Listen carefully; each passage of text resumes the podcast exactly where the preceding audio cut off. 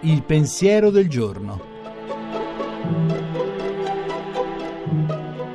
In studio Davide Rondoni, poeta.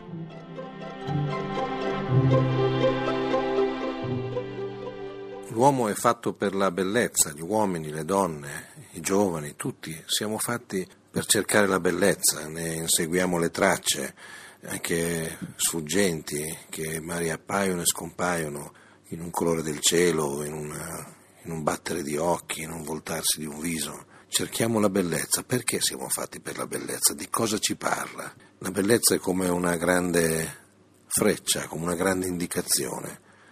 C'è qualcosa che ci aspetta o che il cuore cerca per essere compiuto, di cui la bellezza è il primo segno. Non è un caso, credo, che si dica sei bella da morire o sei bello da morire quando si riferisce a una persona che colma tanto il nostro desiderio di bellezza. Sei bella da morire perché ci sentiamo come troppo piccoli per contenere la cosa che ci sta arrivando. Lo diceva anche Michelangelo, qualcosa mi prende che è più me di me, che quasi mi spacca.